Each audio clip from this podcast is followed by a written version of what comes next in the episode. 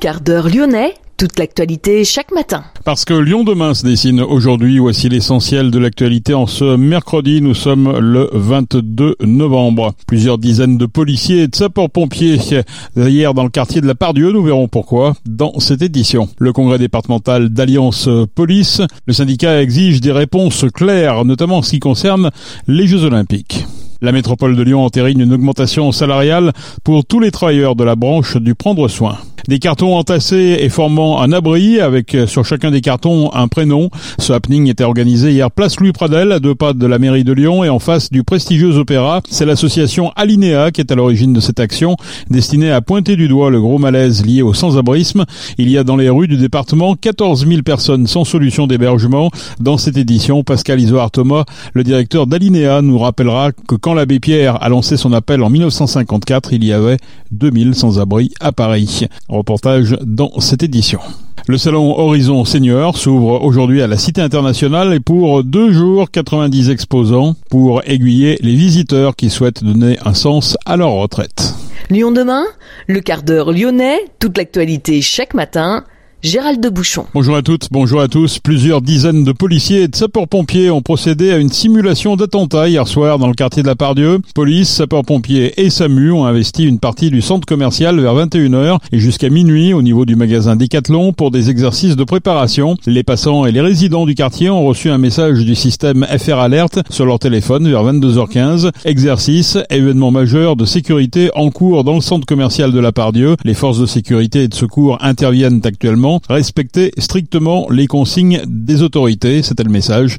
L'exercice a eu lieu dans une partie fermée du centre commercial pour ne pas dévoiler les méthodes d'intervention en cas de fusillade. Le congrès départemental d'Alliance Police, une centaine de délégués étaient présents hier, mécontents des effectifs et de la charge de travail énorme selon le syndicat. Ils promettent des journées noires. Ils refusent également le travail sans repos pour les Jeux Olympiques. Gérald Darmanin a respecté ses engagements avec plus de 300 recrutements, mais il n'a pas pris en compte les départs. Des réponses claires doivent être apportées avant la fin de l'année, prévient le syndicat. L'ancien maire LR de Rieux-la-Pape va-t-il devoir lâcher son mandat de conseiller municipal, celui de conseiller métropolitain? Réponse le 30 novembre prochain. On parle bien sûr d'Alexandre Vincendet. Les sages du Conseil constitutionnel prendront leur décision à cette date. Le dossier a été examiné hier par la juridiction. La loi sur le cumul des mandats prévoit l'interdiction de cumuler un mandat de conseiller départemental et un mandat de député, mais rien n'est dit sur le mandat de conseiller métropolitain. Or la métropole, on le sait, a récupéré toutes les missions du département du Rhône sur les 59 communes, penchant pour l'inconstitutionnalité. Le représentant de la première ministre suggère aux sages d'accorder un délai au Parlement pour rectifier le tir en rajoutant une ligne à la fameuse liste, un choix qui permettrait à Vincent Day de rester à la métropole encore quelques mois. La métropole de Lyon qui vient d'entériner une augmentation salariale pour tous les travailleurs de la branche du prendre soin. Les salariés du secteur de l'aide à domicile, du social et du médico-social toucheront tous les mois une prime de 183 euros net. Lyon demain, planète pour tous.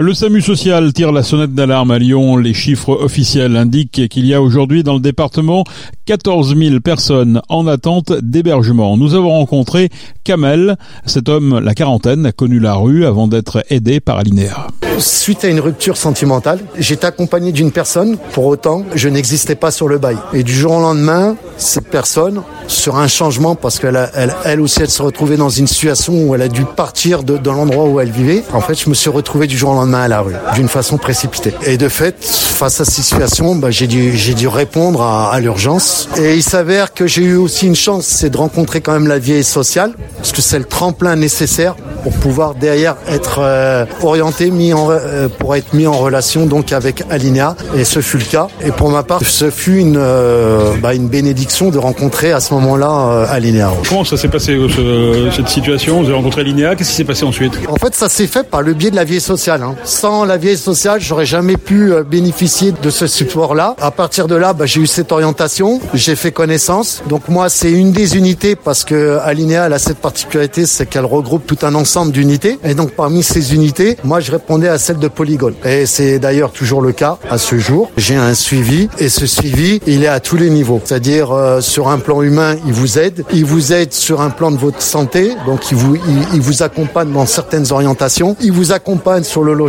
Donc j'ai acquis un logement. Ce logement en question, il est toujours pas en mon nom complètement parce qu'il y a un bail glissant. Pour autant, euh, bon, je suis quand même à l'abri. Hein, j'ai un toit et c'est tant mieux. Et j'ai toujours donc ce suivi avec eux. On tire aujourd'hui la sonnette d'alarme à Lyon là, sur le sans-abrisme. Qu'est-ce que ça vous évoque Qu'est-ce que ça m'évoque? Alors, vous voyez, c'est un parallèle et je pense que c'est pas le fruit du hasard. Moi, toute ma vie, j'ai œuvré, j'ai fait de l'humanitaire. En fait, avant d'être à la rue, déjà, je venais en aide aux autres. Donc, j'ai fait toutes sortes de démarches. J'ai connu les maraudes, j'ai équipé des camps. En fait, j'étais déjà citoyen de cette vie-là et je pense qu'on est tous acteurs et on a tous un rôle à jouer. Indépendamment d'une association ou d'une structure, je pense que voilà, on a tous à agir. Et c'est vrai que moi, le- la détresse, elle me touche et je peux pas l'ignorer à, à ma petite hauteur. Et je pense qu'on peut tous le faire.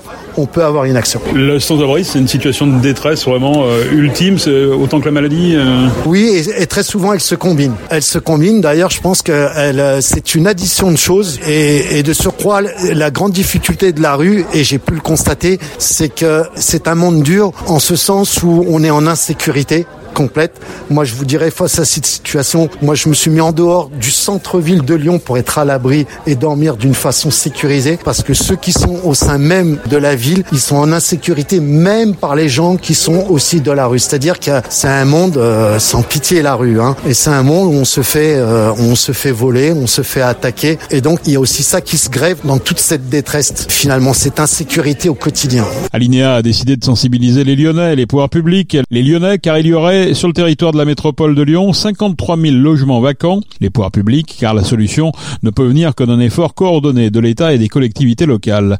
Nous avons rencontré Pascal Isoard Thomas, directeur général d'Alinéa, association porteuse du SAMU social. Un état d'urgence sociale, c'est lorsqu'on a des situations qui s'installent dans la rue et pour lesquelles on n'a plus aucune solution à offrir. C'est aujourd'hui ce qui se passe. Un jeune homme, euh, alors que le droit à l'hébergement d'urgence est reconnu par de nombreux textes, y compris par des engagements internationaux de la France, euh, sur euh, par exemple la Convention européenne des droits de l'homme ou, ou d'autres textes encore. Eh bien aujourd'hui, quand on a un jeune homme à la rue à Lyon, il faut attendre 40, 45 mois pour avoir droit à un hébergement d'urgence, tant le parc actuel est saturé. C'est paradoxal parce que le parc n'a jamais été aussi important, mais les délais ne cessent de s'allonger d'année en année. Ça- On parle de, de 14 000, de 26 000 personnes. Euh, C'est quoi le chiffre alors? Alors le vrai chiffre, c'est 14 000, c'est le chiffre officiel. 14 000 personnes recensées à la maison de la veille sociale en demande d'hébergement. Ce sont des personnes qui donc expliquent qu'ils sont en situation de détresse, quelle qu'elle soit, et ils demandent, comme le prévoit la loi, à avoir droit à un hébergement d'urgence. Ce chiffre-là n'a cessé d'augmenter, il a doublé en 5 ans, et euh, c'est un peu le chiffre en termes de, référence qu'on peut rapporter au chiffre qu'évoquait l'abbé Pierre en 54, de 2000 personnes à la rue à Paris. Voilà, ça vous donne une idée de l'évolution qui est considérable. Lorsqu'on parle de 22 000, on parle des 14 000 auxquels on ajoute les 8 000 qui sont dans l'hébergement et qui sont coincés. Donc ça, ça correspond pas à des sans-abri, ça correspond plutôt à des gens sans domicile. Voilà, si on prend les 14 000 sans-abri plus les 8 000 qui sont en hébergement, qui n'ont pas encore de logement à leur nom, ça fait 22 000. Qui se retrouve aujourd'hui sans abri et pour quelle raison? Oula, les publics sont très très variés. Il y a des publics, bon, euh, euh, on- qu'on dit en grande marginalité, en grande difficulté. Ça, c'est entre guillemets traditionnel, mais euh, c'est des publics pour lesquels les associations comme Alinea développent des projets à la carte. Ceux-là n'ont pas beaucoup forcément évolué. Par contre, ce qui se massifie aujourd'hui, euh, c'est des personnes isolées en rupture familiale, des personnes qui travaillent, qui peuvent dormir dans leur voiture suite à des difficultés familiales là aussi, souvent. On a également des, des publics migrants euh, dans l'attente d'une réponse d'un guichet de la préfecture, de la CAF, euh, de je ne sais quel air droit, qui sont en grande difficulté parce que leurs droits sont pas encore établis. Voilà, tous ces sujets-là qui s'invitent et qui grossissent euh, dans la rue. Avant, on parlait d'accueil inconditionnel. Aujourd'hui, c'est encore le cas? L'accueil est inconditionnel, euh, ce qui explique la saturation de l'hébergement d'urgence. Mais est-ce que la solution, c'est de faire, d'arrêter l'hébergement d'urgence inconditionnel pour se dire qu'on va trier euh, ceux qui peuvent y rentrer Pour nous, clairement pas. Euh, la solution pour nous, c'est de développer du de l'hébergement d'urgence pour que tout le monde puisse y avoir droit, et surtout de construire les solutions de long terme qui vont être structurellement les ré- solutions pour résorber le sans-abrisme, c'est-à-dire de la construction de logements sociaux et une amélioration, une facilitation de la mobilisation de logements privés à des fins sociales. Qu'est-ce qui a fait aujourd'hui que ces gens se retrouvent à la rue? C'est quoi? C'est le coût du logement? C'est l'inflation? C'est quoi? Le coût du logement est très clairement un des premiers facteurs. La raréfaction également du logement social, les difficultés liées à, à la gestion de la, des phénomènes migratoires. Aujourd'hui, les délais d'attente pour avoir des droits sont de plus en plus longs. Donc ça aussi, ça explique euh, des délais d'attente qui se traduisent par ben, on reste à la rue en attendant. Tous ces sujets-là augmentent. Et puis il y a un autre facteur aussi, c'est euh, les difficultés du secteur sanitaire et médico-social. On a beaucoup supprimé de lits, par exemple dans les hôpitaux psychiatriques. Les difficultés du secteur, par exemple des personnes âgées, euh, des personnes en situation de handicap, augmentent aussi avec des, des structures qui sont aussi saturées. Donc là aussi, ça alimente euh, le sans-abrisme. La préfète dit souvent qu'il faudrait établir la circulation des, des personnes, euh, le circuit du logement, c'est-à-dire euh, la rue, euh, l'hébergement. Ça, ça existe ou pas? Elle a 100% raison et je crois qu'aujourd'hui elle est en train de se mobiliser sur ces questions-là. Elle a besoin pour ça de faire alliance avec les collectivités, avec la métropole de Lyon, avec les villes. C'est très important que ces pouvoirs publics s'alignent et tiennent le même discours et la même position sur ce sujet parce qu'effectivement la préfète a par exemple à sa main la possibilité d'avoir des crédits d'aide à la pierre, la métropole a à sa main la possibilité de les distribuer et les villes ont à leur main la possibilité d'autoriser les permis de construire pour développer les programmes. Donc euh, effectivement, il faut qu'ils travaillent main dans la main pour résoudre avec des solutions de long terme c'est c'est cette problématique de l'accès au logement. Et sur le court terme, parce que le logement social, ça va se construire, mais c'est à 5 ans, c'est une, c'est une échéance à 5 ans. Sur le court terme, qu'est-ce qu'il faut? Eh bien, à court terme, de manière très, très urgente, il faudrait que le gouvernement reconnaisse la situation et accepte de créer plus d'hébergements d'urgence. C'est pas la tendance actuelle. On a beaucoup dit qu'on avait beaucoup créé d'hébergements d'urgence jusque-là, donc il fallait s'arrêter. Eh bien, nous, nous disons non, il faut pas s'arrêter, parce que certes, on a créé beaucoup d'hébergements d'urgence, mais comme on n'a pas créé à côté des solutions de long terme, eh bien, malheureusement, on est encore dans la saturation. Donc, euh, il faut effectivement créer de l'hébergement d'urgence et créer les solutions de long terme. Ça, c'est le premier point. Le deuxième point, c'est peut-être pour les publics qui, euh, qui nous écoutent et qui ont des logements vacants, de se rapprocher d'associations comme nous, parce que nous avons, même si nous appelons au don paradoxalement, on pourrait se dire c'est bizarre, ils ne pas avoir d'argent, mais lorsqu'un appartement se présente, l'État nous donne des moyens, lorsque l'appartement existe, pour pouvoir payer les loyers, assurer l'entretien, assurer les relations de voisinage, enfin, toutes les difficultés qui peuvent apparaître, les traiter nous, mais ça nécessite que les propriétaires privés acceptent de laisser pendant 5 à 10 ans leur logement à la disposition d'une association. C'est un moyen intermédiaire qui nous permettrait d'attendre la production de logements sociaux et ça ce serait un moyen efficace d'apporter des solutions immédiates. Laisser un logement, c'est pas forcément l'ouvrir à n'importe qui, c'est ce logement, il est géré par vous en fait. Ce logement, il est loué à nous et mis à disposition de, le- publics en difficulté. Mais quand je parle de publics en difficulté, il ne faut pas s'imaginer tout de suite les publics les plus fragiles, qui ont eu des parcours psychiatriques ou autres, qui peuvent peut-être inqui- inquiéter, même si on arrive à produire des choses qui fonctionnent avec ces publics-là, y compris dans le logement. Mais il y a aujourd'hui l'immense majorité du public dont on parle, c'est des hommes, des femmes isolées, qui ont surtout des problématiques de rupture, euh, qui peuvent arriver à n'importe qui. On pense notamment euh, aujourd'hui à des publics qu'on rencontre, de, de familles qui ont divorcé, de décolocation, voilà, qui se passent mal et avec des personnes qui se retrouvent à dormir dans des voitures. Très concrètement, comment on fait un don à Alinea Très concrètement, on va sur le site alinea.org, L-Y-N-E-A.org, et vous avez une petite fenêtre qui s'allume pour vous inviter à venir rejoindre la page des dons qui présente aussi nos solutions. Pascal Isoard Thomas, directeur général d'Alinea, l'association porteuse du SAMU social à Lyon. Lyon demain, un site internet, du son, de l'image, un média complet pour les Lyonnais qui font avancer la ville. 106 restaurants français sur la liste 2024 des meilleurs mondiaux.